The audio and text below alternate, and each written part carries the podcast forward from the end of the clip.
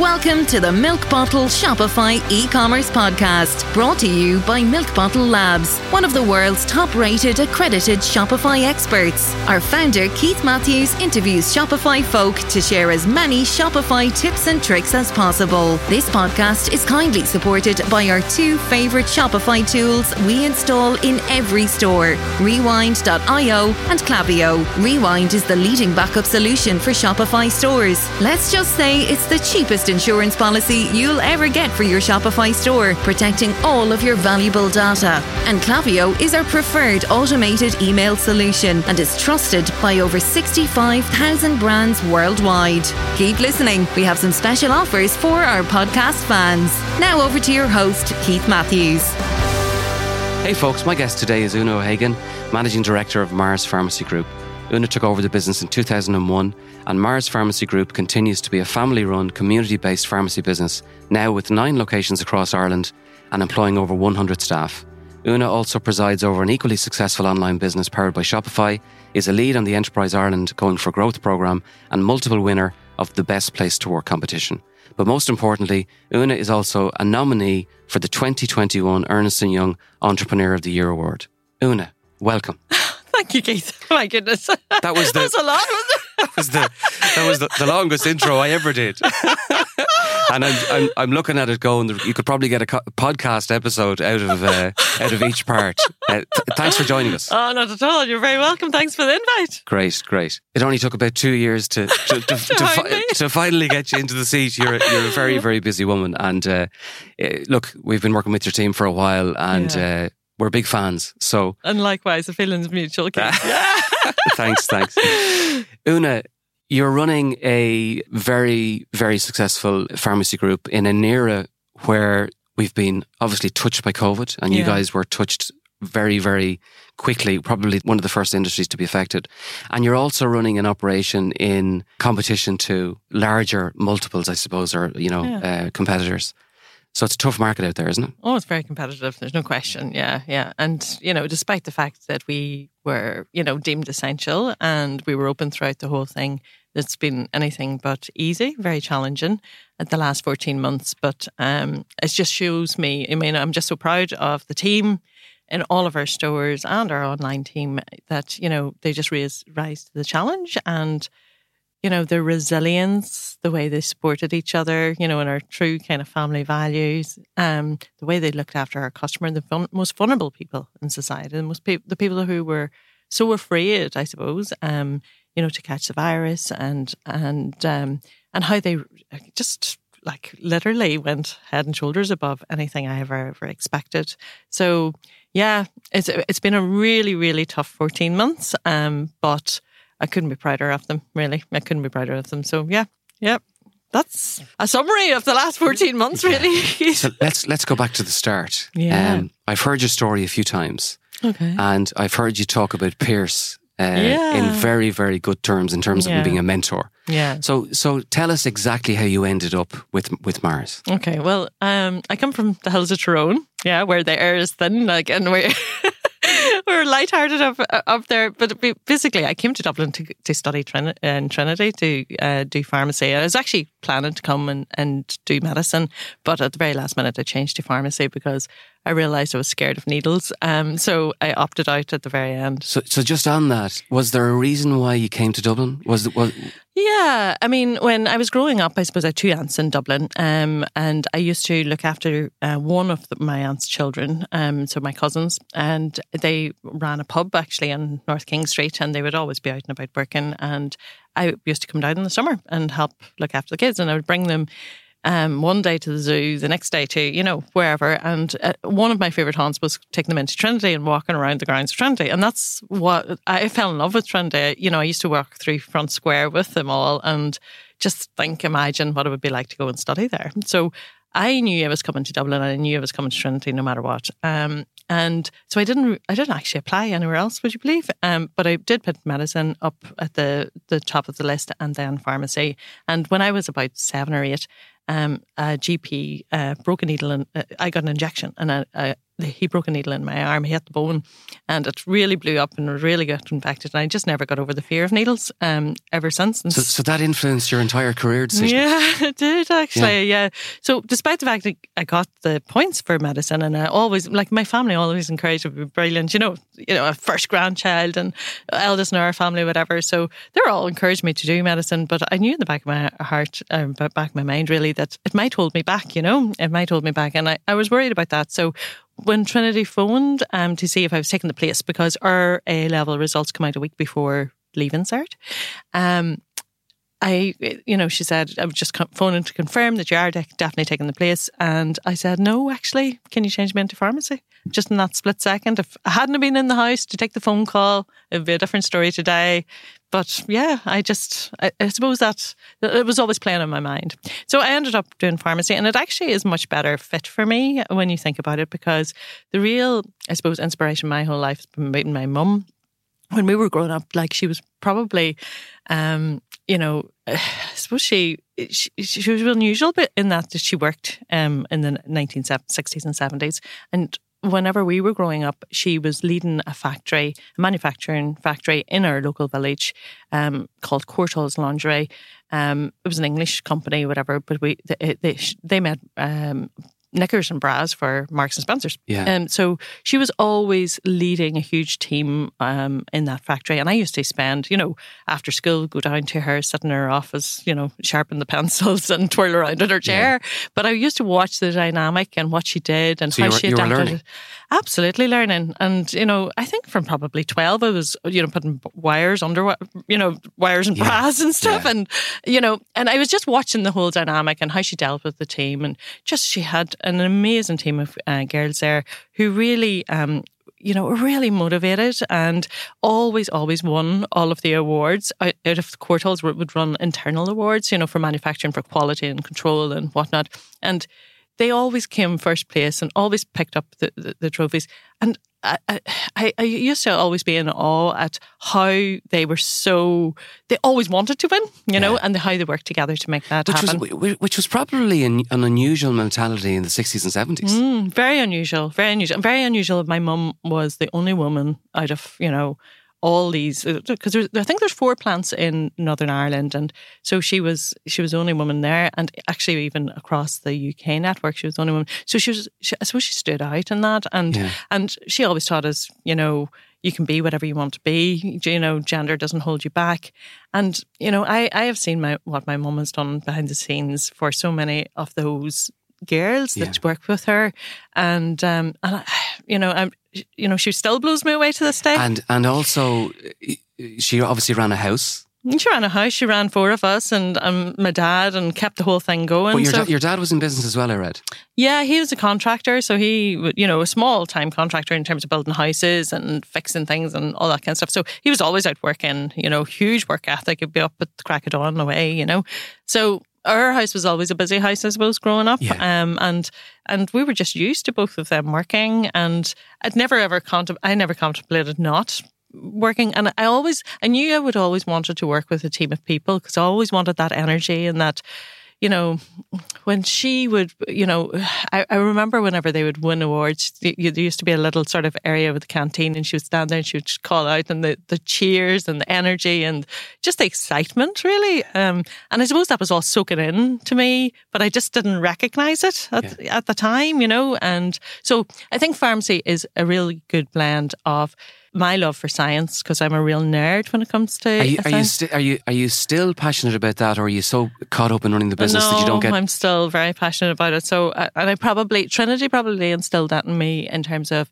that continuous search for research and development, and you know it's very academic, and they're always kind of leading the way in, in new developments.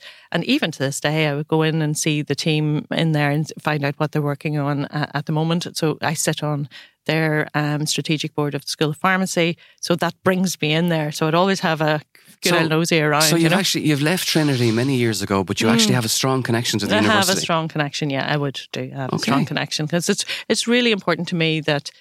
I suppose the, the pharmacists that are coming out of there today, the students who are going to be the future really um, of for healthcare workers, that they have a really good and relevant um, education now, you know, because the, the, the course has changed dramatically um, in all of those years. At that time, it was a four year degree and then a one year in practice, which I did with Pierce. That's what introduced me to Pierce.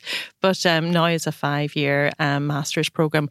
And, you know, the I suppose just the structure of that and what they're learning is really important to actually the pharmacists that they become. So it's really great to be able to help shape that and make that a relevant education. Yeah. Now, let's take a short break to talk about our sponsors. Rewind.io is the leading backup solution for your Shopify store. Did you know that there's no way of recovering lost data? If your store is gaining traction, app developers or multiple staff may enter your store, and there's absolutely no way of fixing human error. Rewind.io allows you to rewind your store back to its original state, so you can reduce your business risk immediately with the Rewind app. It's so easy and is the cheapest and best insurance policy you'll ever need for your Shopify store. Get your first month for free by simply replying to your first email from Rewind and mention this podcast. Now, regular listeners will know I love Klaviyo. It's the single biggest revenue generator I've ever seen across hundreds and hundreds of Shopify stores I've been in. Klaviyo's data driven marketing automation platform is sophisticated enough to power those legendary campaigns from the big brands you admire, but they make it simple, they make it easy, and they make it fast. To get started with a free trial of Klaviyo, visit klaviyo.com forward slash milk bottle. That's klaviyo.com forward slash milk bottle. So, you graduated from Trinity, mm-hmm. and the story goes that you yeah, had a mentor. Yeah, yeah well, so explain explain how you met Pierce. Well, what happened was I was living in well, we call it a squat, so we were squat mates instead of flatmates. In, Me in and Flatland. three, yeah, Flatland. Three of us, um, three other girls from Omagh actually, and uh, good friends to this day, and we were living together and uh, in Bagot Court. So my local pharmacy was Marsh Pharmacy on Bagot Street, and I used to pop into Pierce uh, to pick up like reference books and so on and so forth for um, my lab work or for my exams. Um, so, and I always uh, felt that there was something really unusual about the pharmacy. I really liked him. He was a real quirky ca- character, still is to this day. Always joking and laughing, and um, and anyway, I knew I had to get a tutor pharmacist for for my last year. So once, once you'd leave Trinity, you would have to choose do you want to do your intern year in community, in hospital, or in industry? So I knew it was going to be community because I like being around people and um, I could see that's that was my future. And so I had to I had to choose a tutor, and one day I asked him would he be my tutor for that year. I think it was in second or third year at the time. Um, it was like asking like a sixty year old out on a date. Yeah, it was really weird. But anyway, and he made me kind of he looked moved the glasses down and had a good eye look at me uh. before he said yes. So, so, but he did say yes, which was yeah. great. And then, you know, I spent that year with him, and it was the most wonderful year. So like, it must have brilliant. felt like home. Did it working yeah, for him? Yeah, yeah, it was. Like, I mean, this had been his pharmacy uh, since the 1920s. It had been his mum's pharmacy before. They lived up above it, you know, so it was steeped in family values and steeped within the community. Himself and his mum did so much work within the community in terms of giving back for St. Vincent de Paul and lots of other charity work. And all of that really, really inspired me to do, I suppose, the work that we do today. But um, I think from day one, it felt like it was a family. Um, it felt like I was joining his family. And like I, I still feel like this when I go through the doors of Bagot Street that the walls talk to me. I felt like that. Yeah. I felt like there was so much activity had happened in this building yeah. oh, since the 1920s that related to healthcare. So many people got, you know, maybe bad news and comforted there. So many people, you know, had, you know, their health improved there or whatever. And I still feel that to this day. So I, I suppose from the very get go, when I crossed the threshold, I dreamt of owning the pharmacy one yeah. day. You know, it was really remarkable. Yeah. Just on your point there about the pharmacy, you know, becoming historically, you know, giving people news there and probably home to some people mm-hmm. that had a relationship with the pharmacist. Yeah. The last 18 months, has it brought some of that back? Definitely. Because I've noticed it with, with my own local pharmacist. Yeah. I've noticed people going in, getting advice, conversation, help and then walking out. Whereas my perception maybe two years ago would have been you just go into the pharmacy, pick up something, and then you leave. Yeah. Has that changed? It definitely has changed. And, and the reason for that is because we were really the only accessible healthcare throughout this pandemic. You know, don't forget that the GPs, um, you know, they closed their doors, they were on the telephone. That's a way that you get access, access GPs. Um, hospitals, as we know at the very beginning, closed their doors. Yeah. And nobody could get any access to any healthcare advice. And so we really, as pharmacy and community pharmacists, really stepped up to that. We always were there, but I think people just became much more conscious and aware, And aware of the of knowledge that we have. You know, um, So did that did that then put obviously you were under pressure, Yeah. but did it put the staff in the pharmacies under pressure? A huge pressure because Massive. yeah, if you rewind back to remember the days when everybody was like panicking about hand sanitizer, no one could get through to their GP. All the calls were about COVID and about symptoms. Hospitals were non-accessible other than A and E, but people were still petrified to go anywhere near a hospital. So the only place that was left that they could ac- get access or medication, or if they did have symptoms, was community pharmacy. So we had this, I suppose, stampede of people looking for because they were petrified. People were so panicked as well, and people were coming in looking, thinking that oh God, maybe we would end up closing. So they're looking for two and three months of their prescription, you know, not knowing, and that was putting a huge pressure on the supply chain as well. So, and despite government recommendations, you know, if you have symptoms, stay at home. That just didn't materialize, you know. So we had at the very early days so many people coming in who you know would not ordinarily probably go to their GP or to their hospital, but they were coming to us and you know so we were solving problems. We solve problems every day on the on the hop, but like this was to a whole new level. And really, our role in it all was to make sure that people had their medicines first and foremost, um, and that you know, if they couldn't access care from their doctor or if maybe they had a hospital appointment that had been cancelled or whatever, for us to probably act as a conduit between to get the advice that they needed to make sure that they had enough supply until it was safe for them to actually see that healthcare provider again. So, you know, we played this huge, huge role, but in all of that, don't forget, we, uh, this is time before there was any perspex screens or masks or anything. We were on the front line. People were coming in with symptoms. People ha- were standing right beside someone who was going through cancer care. And uh, our staff is in the middle of all of that. And a lot of our teams, and I would say it's probably true across all community pharmacies, have underlying conditions themselves and join pharmacies because they want to give back and they want to help to improve other patients. Oh, so we were a melting pot, an absolute melting pot. You've, you've just you've just pointed out something that I would never have thought of was the, the staff that had their own underlying conditions. Absolutely. The, yeah. give, the giving back is interesting because I know quite a few people who have been volunteering in UCD Yeah. with the testing. yeah. And that's another element that most members of the public would never think about. Yeah. As of now, as of today, is there still a level of pressure there, or is it releasing, or has it released or lowered slightly, or Yeah, what's the think- what's the sentiment? Yeah, I think the sentiment now is that there's light at the end of the tunnel. Obviously, we can see vaccination rollout actually happening. Um, there's less fear, uh, there's less anxiety because with all of that fear and anxiety came a huge amount of pressure because people ha- had to have a vent. You know, and very often they were venting at our teams. Nothing, and it was just that they were anxious themselves. So we had to be really mindful that people were under huge pressures themselves, and you know sometimes we were just there to to listen really and to uh, and nearly be that outlet for them, believe it or not. So definitely the anxiety, definitely, um, you know, there is that has diminished, the fear has diminished, whatever.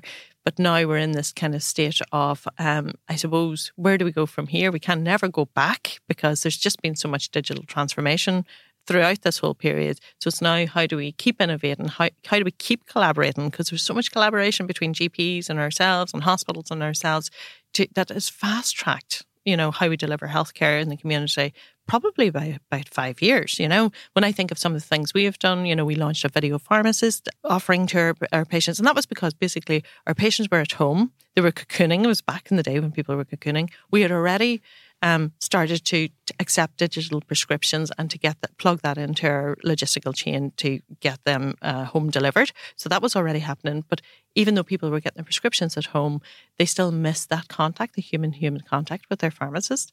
And so that's why we we launched that service to, so that people could speak to our teams, you know, via you know uh, an app or whatever.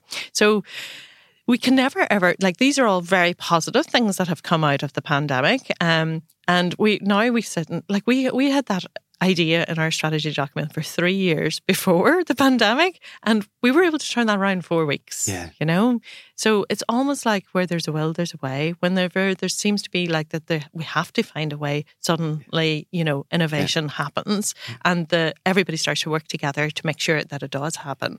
So we need to continue that keith now there's so many other things and challenges and roadblocks in the healthcare system that are still that make no sense to anyone Um, and we need to put the patient in the center of everything and, and figure out how do we streamline processes to really deliver better care for them. And there's so many things that community pharmacies have proven that we can do. We're accessible. We're in every single village hamlet across Ireland.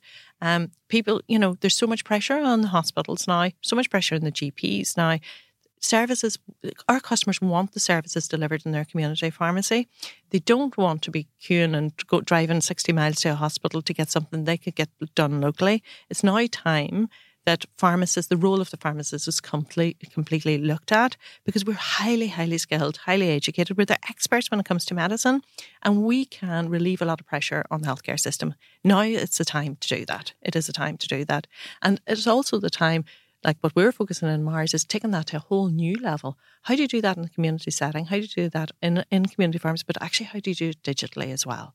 So, because lots of our customers, what we find is actually they prefer to sit at home where they feel safe, secure, um, and, and interact with our teams, but in a different manner your point there about the fact that the pharmacies are there, they're open, and mm-hmm. there's a mm-hmm. there's a service there that could be utilised way Network, more. Yeah. It reminds me of the issue in the UK and Ireland where the post offices are closing, mm-hmm. when in actual fact there's buildings all around smallest towns in Ireland and they could be utilised for other things. yeah, know? absolutely. Your, your point there about the services working better with each other, with the GPs and yeah. the Department of, of, Health and that kind of thing.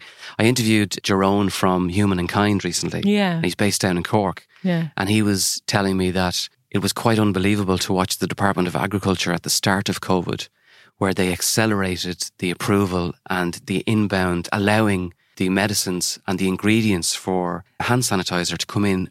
They accelerated mm-hmm. as a result of the crisis. There you go. And it was a massive there was a supply chain there that was knocking on the door to come in and they again similar to what you said just a couple yeah. of different departments just changing the way they did things and they accelerated yeah. in e-commerce we've seen in some cases a 10x tenfold increase. Mm-hmm. Some people would say e-commerce has moved forward 10 or, or in some cases 20 years, depending on the demographic. Yeah. Thanks for listening to the first half of a wonderful interview with Una O'Hagan. Keep an eye out in the next few weeks for episode two, where Una explains her strategy and how she got started selling online on marspharmacy.ie. Thanks for listening. All of our episodes are available on Spotify, iTunes, and Google Podcasts. A special note of appreciation goes to our sponsors, Rewind.io, the leading backup solution for Shopify store owners. Get your first month of Rewind for free by simply responding to any welcome email once you sign up for your free trial on Rewind.io. And of course, to the email platform Klaviyo, which helps Shopify brands easily create personalized, multi channel marketing campaigns using your most powerful asset, your customer data. To get started with a free trial of Klaviyo, visit klaviyo.com slash milk bottle. That's K-L-A-V-I-Y-O dot com slash milk bottle. If you're a Shopify user with an exciting story to tell, reach out to the team on podcast at milkbottlelabs.com. Until the next time, take care.